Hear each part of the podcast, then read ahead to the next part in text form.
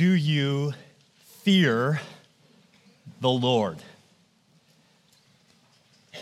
How would you answer that question? How do you know if your answer is true?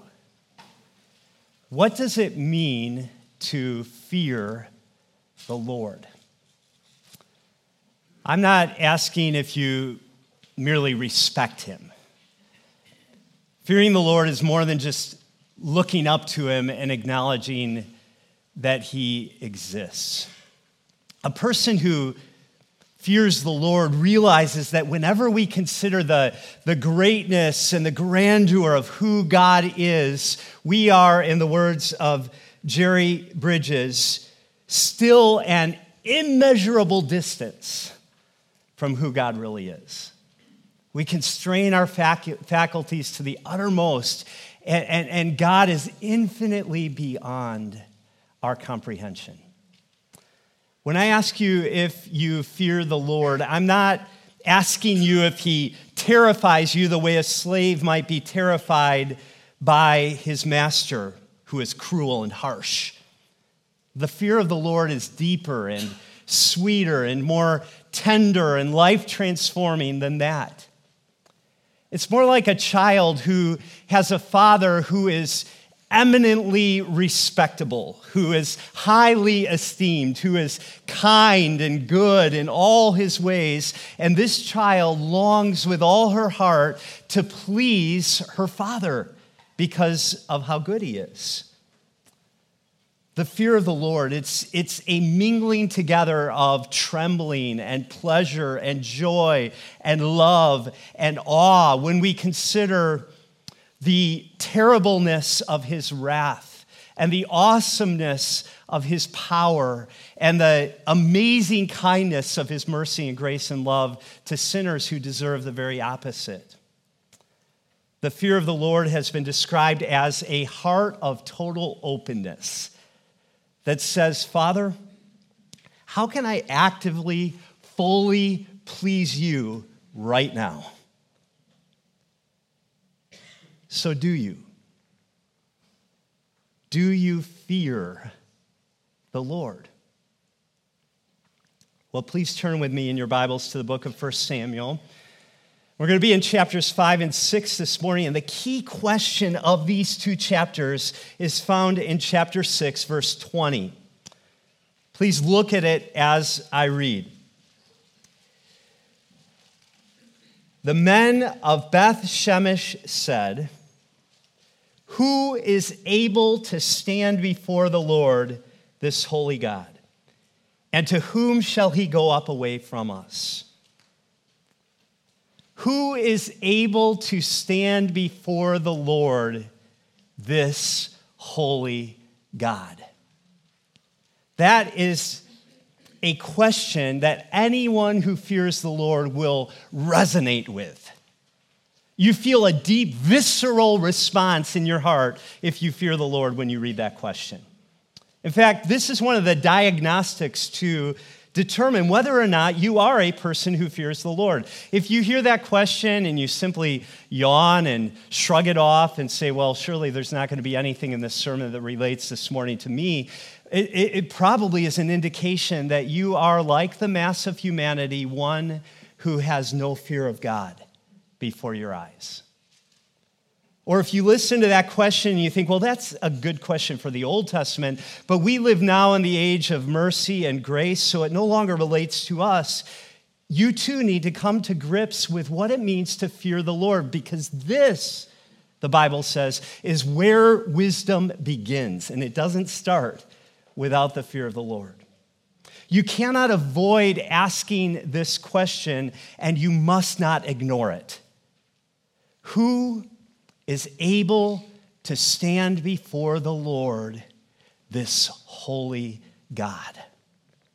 And our text probingly answers that question in three ways. First of all, no rival God can stand before the Lord, this holy God. Remember where we left off last week. The Israelites have been defeated in battle by the Philistines The ark of God has been captured, which represented God's presence and covenant relationship and rule over his people. And the glory of the Lord has departed from Israel. In Hebrew, the word for glory means heavy, weighty. You are experiencing God's glory when His presence, His majesty, His character is weighing heavily upon your life. And under the corrupt leadership of Eli and his sons, the people of Israel have been treating God lightly. They've been despising the Lord. So now the weight of God's glory has departed from Israel, and the Philistines are going to get a taste of what it's like to have the glory of the Holy One of Israel bearing down on them. And this is what we read in verse 1 of chapter 5. When the Philistines captured the ark of God, they brought it from Ebenezer to Ashdod. Then the Philistines took the ark of God and brought it into the house of Dagon and set it up beside Dagon. This is the Philistines' victory tour. The ark of Israel's God now sits like a trophy in the house of the Philistines' highest God. And every verb in these first two verses makes Israel's God the passive object of the Philistines' triumph, as if to say, na, na, na, na, na, na, our God is greater than your God. But something happens in the middle of the night. Look at verse 3. And when the people of Ashdod rose early the next day, behold, Dagon had fallen face downward on the ground before the ark of the Lord. you can imagine the Israelites generations later telling this story to their children around a campfire at night, relishing every detail. How ironic that Dagon is lying flat on his face on the ground before the Lord's ark, the Lord who is to be feared by all the gods of the nations. Well, the people of Ashdod don't know what happened. Was the janitor careless when he was sweeping around in the temple at night? Did he knock their God to the ground? Whatever happened, someone's got to take care of their fallen God. Don't you just love that last line in verse 3? So they took Dagon and put him back in his place, putting their God in his place. If you were texting the news to your friend, this is where you'd write LOL. or you'd insert that teethy, smiley emoji with tears running down its cheeks. What kind of God is this? that he needs to be picked up and put back in his place, not once, but twice. Look at verse 4. When they rose early on the next morning, behold, Dagon had fallen face downward on the ground before the ark of the Lord, and the head of Dagon and both his hands were lying cut off on the threshold. Only the trunk of Dagon was left to him. And not all the Philistines' horses or all the Philistines' men are going to be able to put this Humpty Dumpty back together again. Their God has no head, he cannot think or speak, he has no hands, he cannot act. He's just a decapitated, limbless torso. And to this day, the narrator writes in verse 5 the priests and the people of Ashdod refuse to even step on the threshold of Dagon's temple because they don't want to mess around with the power that ripped off its hands and its head and left him flat on his belly before the ark of Yahweh. You see the point? Yahweh triumphs even on enemy turf.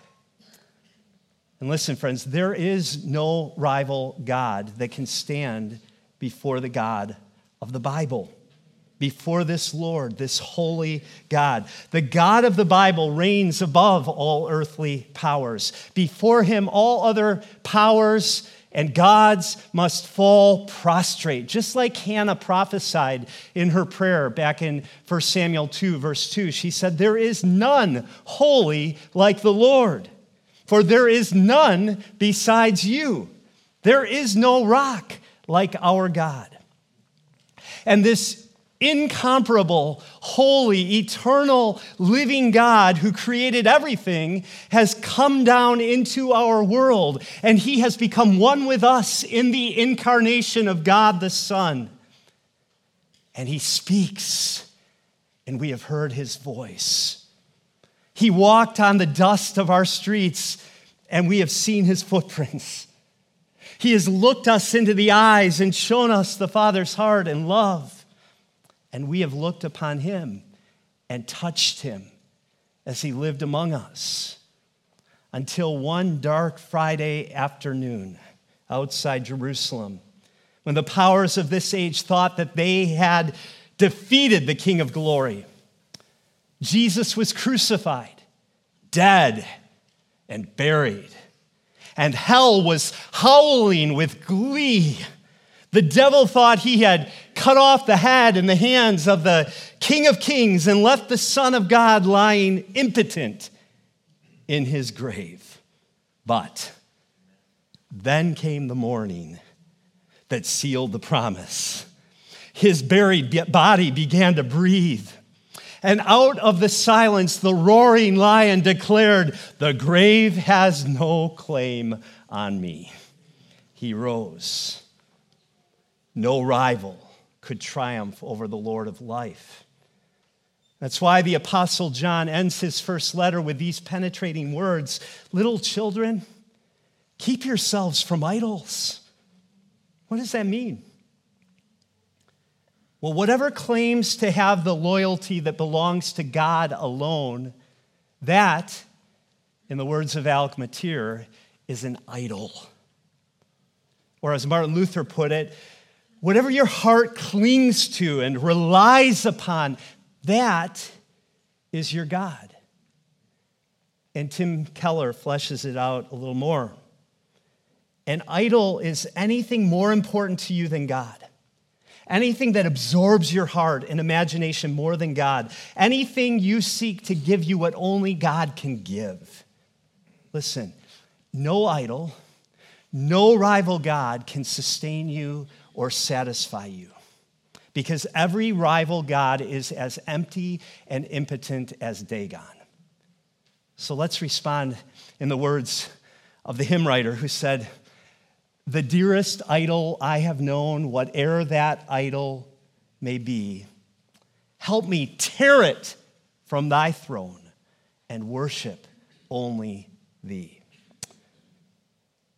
The downfall of Dagon it's just the beginning of the Philistines' experience of the weight of God's glory in their midst. It gets worse for the Philistines as they find out not only that no rival God can stand before the Lord, this holy God, but also no rival of God's people can stand before the Lord, this holy God.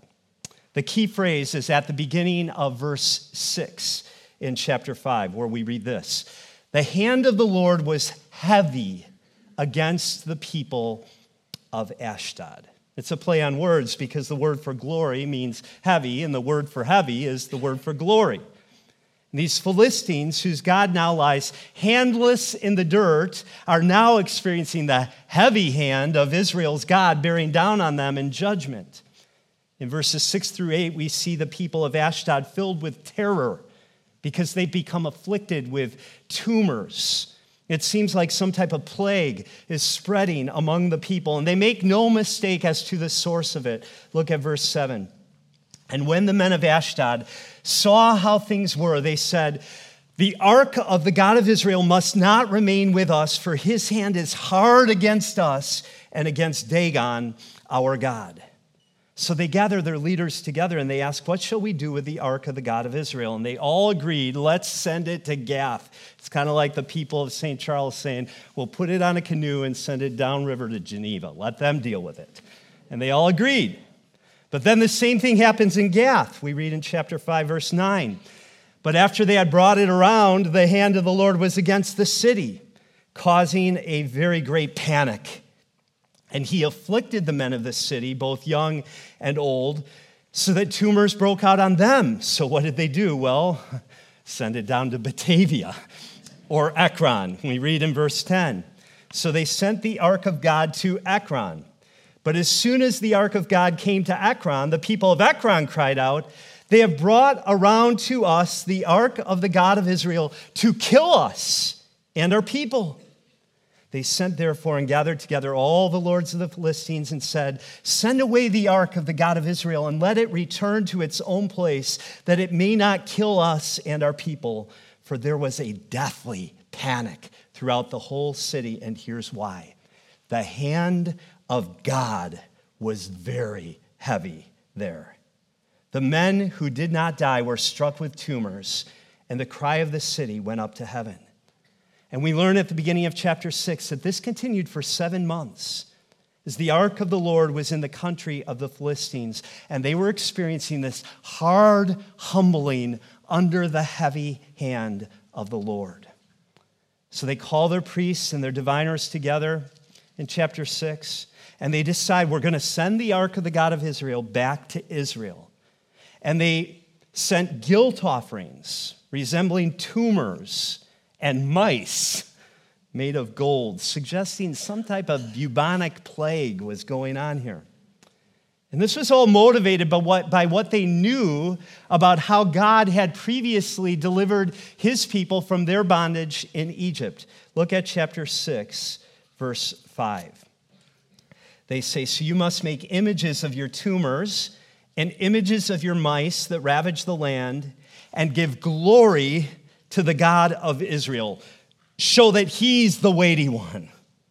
Perhaps he will lighten his hand from off you and your gods and your land. Why should you harden your hearts as the Egyptians and Pharaoh hardened their hearts? After he had dealt severely with them, did they not send the people away and they departed? Do you see what the Philistines are seeing here? They're seeing that no rival of God's people is going to be able to stand before the Lord, this holy God. And they're remembering how God had delivered his people from their slavery in Egypt, and they're seeing that God's about to do the same thing again. And they're saying, let's not make the mistake that Pharaoh and the Egyptians made. Now, just to make sure all these tumors and plagues were not a coincidence, they put the ark on a new cart carried by two cows who had never been yoked together before and who had recently given birth to calves. Now, what does a nice mother cow want to do for her calf? She wants to take care of it, give it drink, and feed it. So, every instinct in these cows would have been to go back toward their calves. But against all the odds, we read in the narrative that instead these cows made their way straight in the opposite direction, all the way to Israel, lowing as they went.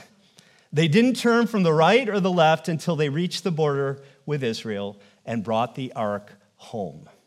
Clearly, it was the hand of Yahweh that was heavy upon the Philistines. He demonstrates that through the way he guides these cows. So, who can stand before the Lord, this holy God? Well, no rival God can, and no rival of God's people can either. But this is a question not only for an unbelieving world, you see. This is a question for God's people as well. In fact, it is not the Philistines who ask this question in the narrative, it is the people of Israel who ask this question. Because in this passage, it is not only the Philistines who experience a hard humbling under the mighty hand of God, it's also God's people who experience that hard humbling. And this leads us to the third answer of that question who is able to stand before the Lord, this holy God? And the answer we find at the end of this story is that no casual worshiper will be able to stand before the Lord, this holy God. You can imagine the shouts of joy that fill the people of Israel Back in verse 13, the people of Beth Shemesh, when they looked up and they saw the ark of God returning to them, it was an event akin to the Exodus from Egypt. It's not a coincidence that the narrator tells us in verse 14 that it came, this ark came to the field of a man named Joshua, another Joshua, and stopped there near a large rock. The people are overjoyed. God's glorious presence has returned. So they chop up the cart and they make a burnt offering before the Lord. It looks on the surface of things like they're worshiping. But it's evident from the text that a crucial element is missing from their worship. They are not worshiping in the fear of the Lord. There's no fear of God in this worship. Does that ever happen to you?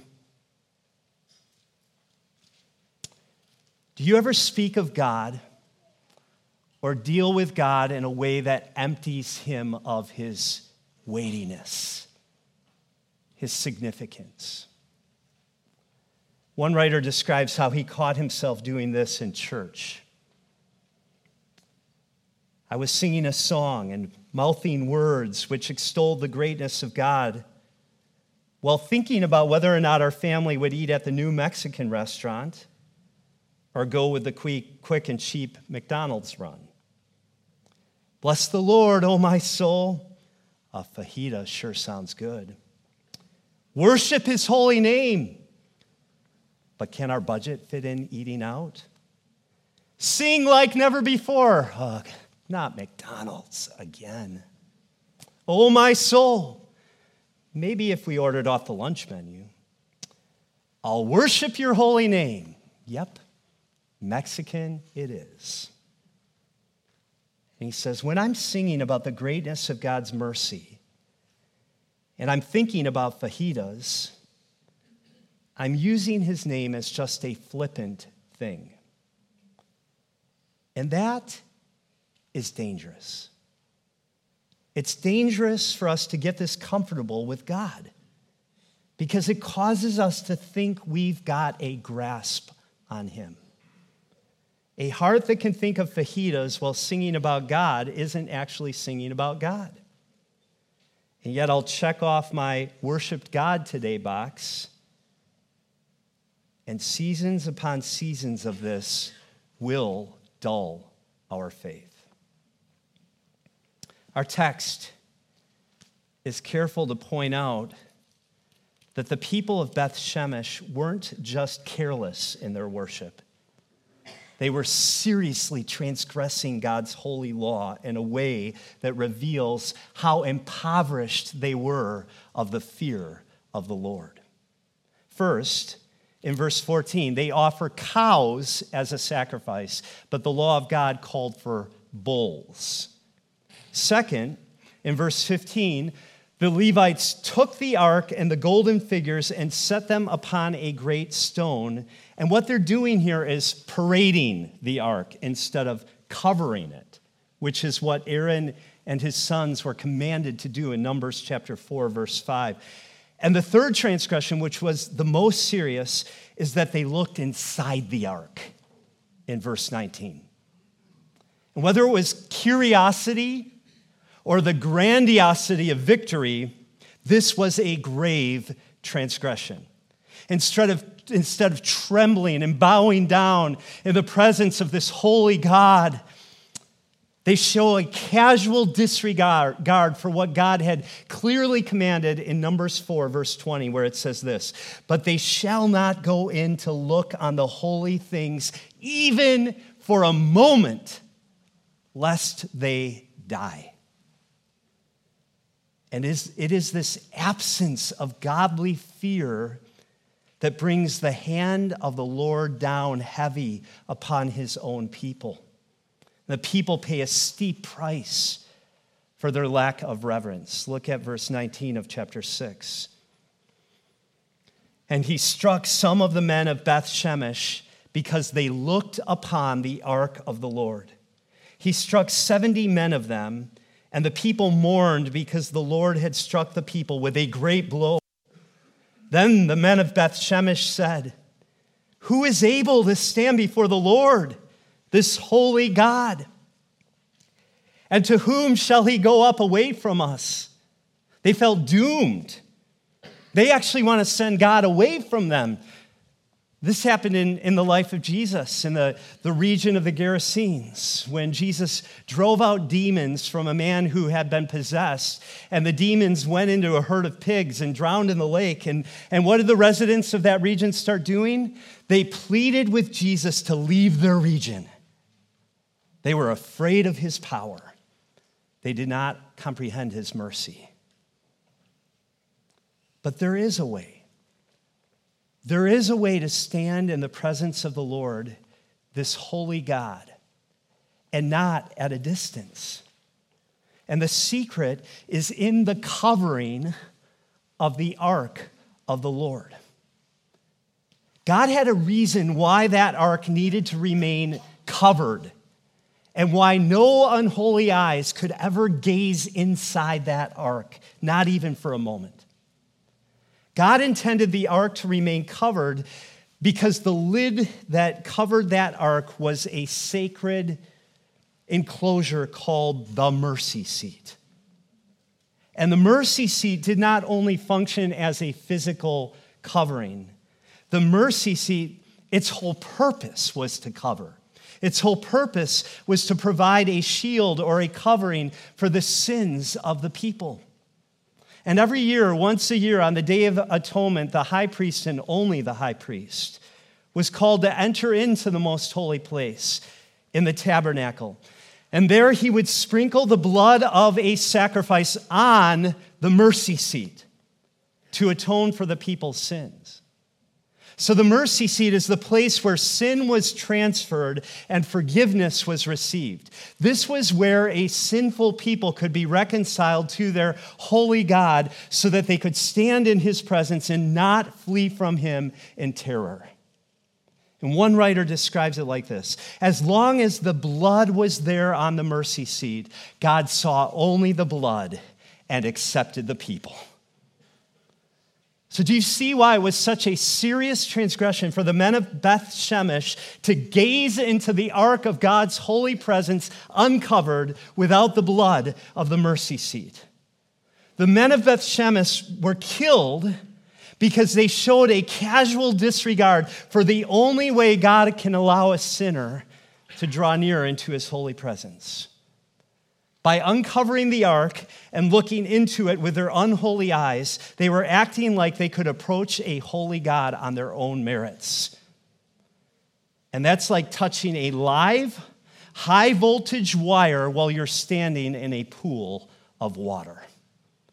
It's deadly. But we can stand in the presence of a holy God. We can draw near and the reason we can draw near is because the mercy seat has become a person.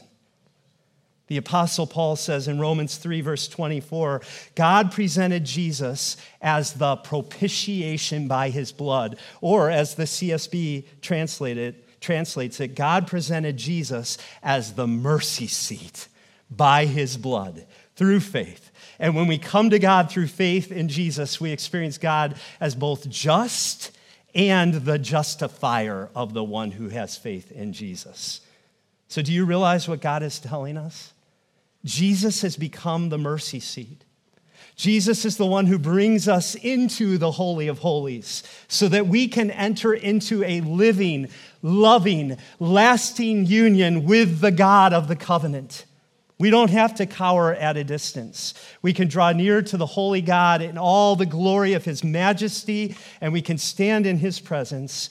Therefore, the book of Hebrews says, brothers and sisters, since we have confidence to enter into the most holy place by the blood of Jesus, by a new and living way opened for us through the curtain, that is his body. And since we have a great priest over the house of God, let us draw near to God with a sincere heart and with the full assurance that faith brings, having our hearts sprinkled to cleanse us from a guilty conscience and having our bodies washed with pure water. We have boldness. We have confidence. We can draw near. But let's never mistake that boldness and that confidence with a casualness or with a complacency or with a type of worship that takes God lightly. For in that very same chapter of the book of Hebrews, we read this warning it is a dreadful thing to fall into the hands of the living God. But it is a delightful thing to humble yourself under the mighty hand of God and to trust in his son Jesus and to be found in him, not having a righteousness of your own, but to be clothed in his righteousness, faultless to stand before God's throne. If you believe in that, if you trust in Jesus, if you esteem him as your Savior, would you stand now and would you receive these words of blessing as I lead us in prayer?